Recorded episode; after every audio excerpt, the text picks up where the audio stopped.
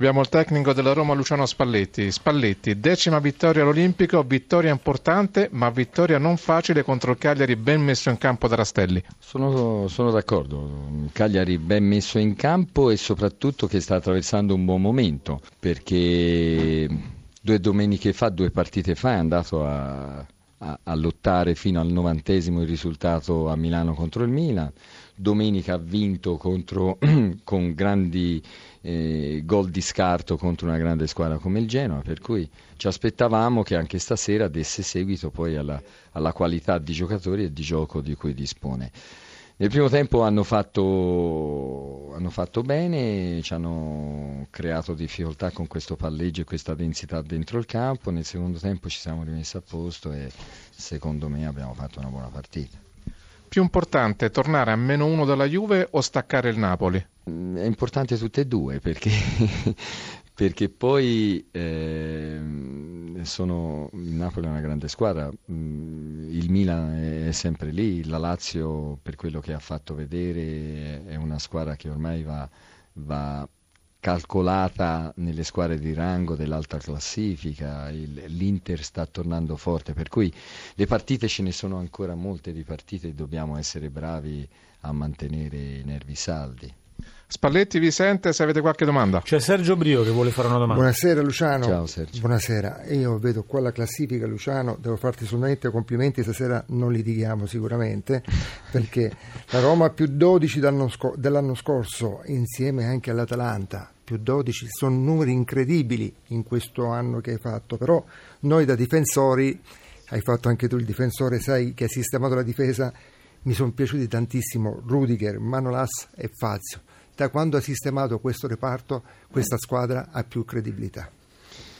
Sì, è vero, perché nel primo tempo poi tentando di mettermi a 4, di far spingere di più Rudiger, ho creato un po' di confusione. Io ho fatto più casino che altro, perché poi Perez era costretto a entrare dentro il campo, Rudiger spinge, se lo fai spingere, perché poi ha anche piede da mettere queste palle da calcio inglese forti, tagliate dentro l'area di rigore, però poi quando si perdeva palla mi mancava per la fase difensiva e ci toccava poi prendere queste ripartenze fino a tre quarti campo dove poi non rientravano anche centrocampisti.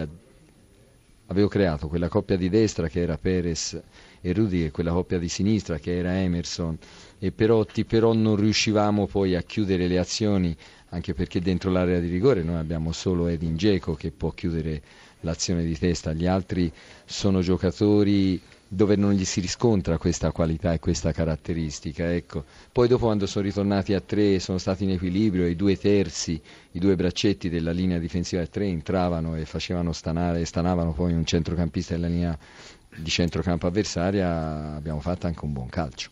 Spalletti, le farebbe comodo un altro attaccante, visto che diceva abbiamo solo Edin Dzeko che può fare quella cosa? Ma magari ci vorrebbe un altro giocatore che va a chiudere poi da un punto di vista fisico l'avvolgere delle azioni, perché sia Perez che Emerson sono due giocatori che poi lasciati liberi così t'arrivano diverse volte in fondo a mettere palla, ecco.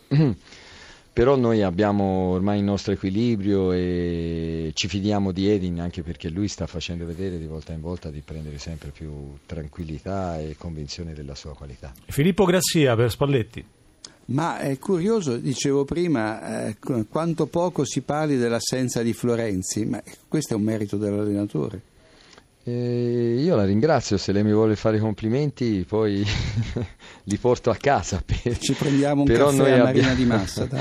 Noi abbiamo a disposizione una buona rosa, per cui in una squadra come la Roma non ci può essere il dipendere da un calciatore solo. Se quello si verifica è la sconfitta della squadra. Rastelli, un 1-0 che lascia qualche rammarico, soprattutto per quel gol di Dzeko, per la trattenuta su Murru.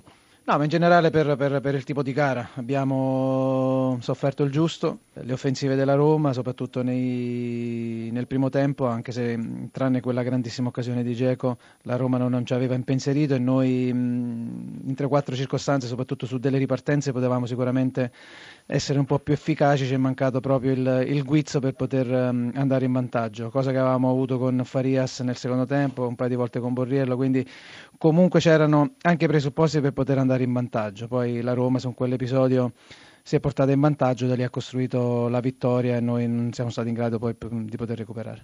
Tra l'altro avete subito il gol nel vostro miglior momento. Sì, il calcio è questo, soprattutto contro queste grandi squadre non puoi mai abbassare la guardia, basta un pizzico di disattenzione e vieni punito. La Roma naturalmente ha sfruttato tutta la sua qualità e tutta la sua fisicità in quella circostanza, però ripeto, rammarico per il risultato ma grandissima soddisfazione per la prestazione della squadra che in questo anno nuovo, ripeto, si sta dimostrando comunque una squadra difficile da battere.